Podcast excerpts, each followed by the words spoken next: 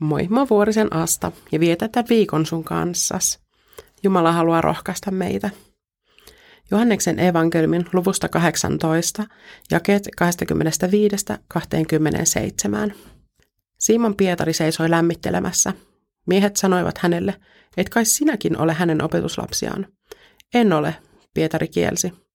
Mutta muu ylipapin palvelija, sen miehen sukulainen, jolta Pietari oli lyönyt korvan irti, sanoi hänelle – Kyllä minä näin sinut siellä puutarhassa hänen seurassaan. Pietari kielsi taas, ja samassa lauloi kukko. Nämä jakeet kertoo tilanteesta, jossa Jeesus on viettänyt iltaa opetuslasten kanssa, asettanut ehtoollisen, mennyt rukoilemaan Ketsemanen puutarhaan, ja siellä hänet on vangittu. Opetuslapset on todennäköisesti kadonnut paikalta, kun tuhka tuulee. Ja Pietari yritti sulautaa muun kansan joukkoon, mutta kuitenkin pitäen korvat höröllä – jos vaikka kuulisi jotain uutisia Jeesuksesta. Ei kuitenkaan auttanut olla liian kiinnostuneen näköinen. Pietari tunnistetaan, ja hän kieltää ehdottomasti, että ei ole ollut Jeesuksen seurassa, ei edes tunne koko miestä. Ja sitten laulaa kukko. Jos evankeliumit on sulle tuttuja, sä tiedät, mitä se merkitsi. Jeesuksen edessä Pietari vannoja vakuutti, että hän on uskollinen Jeesukselle – mutta Jeesus tiesi, miten tulisi käymään, ja hän myös sanoi Pietarille, että tämä tulisi kieltämään Jeesuksen ennen kuin kukko kolmesti laulaa. Ja niinhän siinä kävi. Mä luulen, että Pietarin sydän särkyi siinä vaiheessa, kun hän kuuli kukon aloittavan aikaisen laulunsa.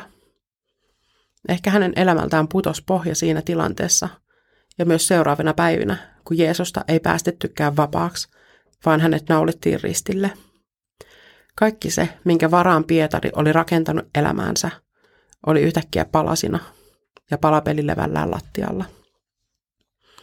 Mutta kyse ei ollut siitä, että Jeesus olisi johtanut opetuslapsia harhaan.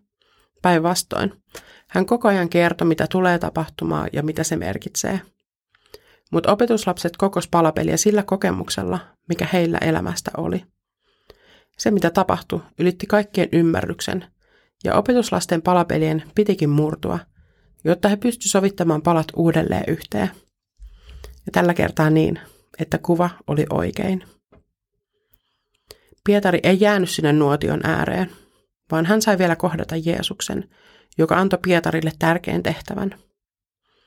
Jos noita hetkiä nuotion äärellä, hetkeä ennen ja jälkeen kukon laulun, ei olisi ollut, Pietari olisi ollut ihan eri henkilö – meidän elämämme synkimmät hetket voi olla niitä, jotka muuttaa meidän elämän suunnan.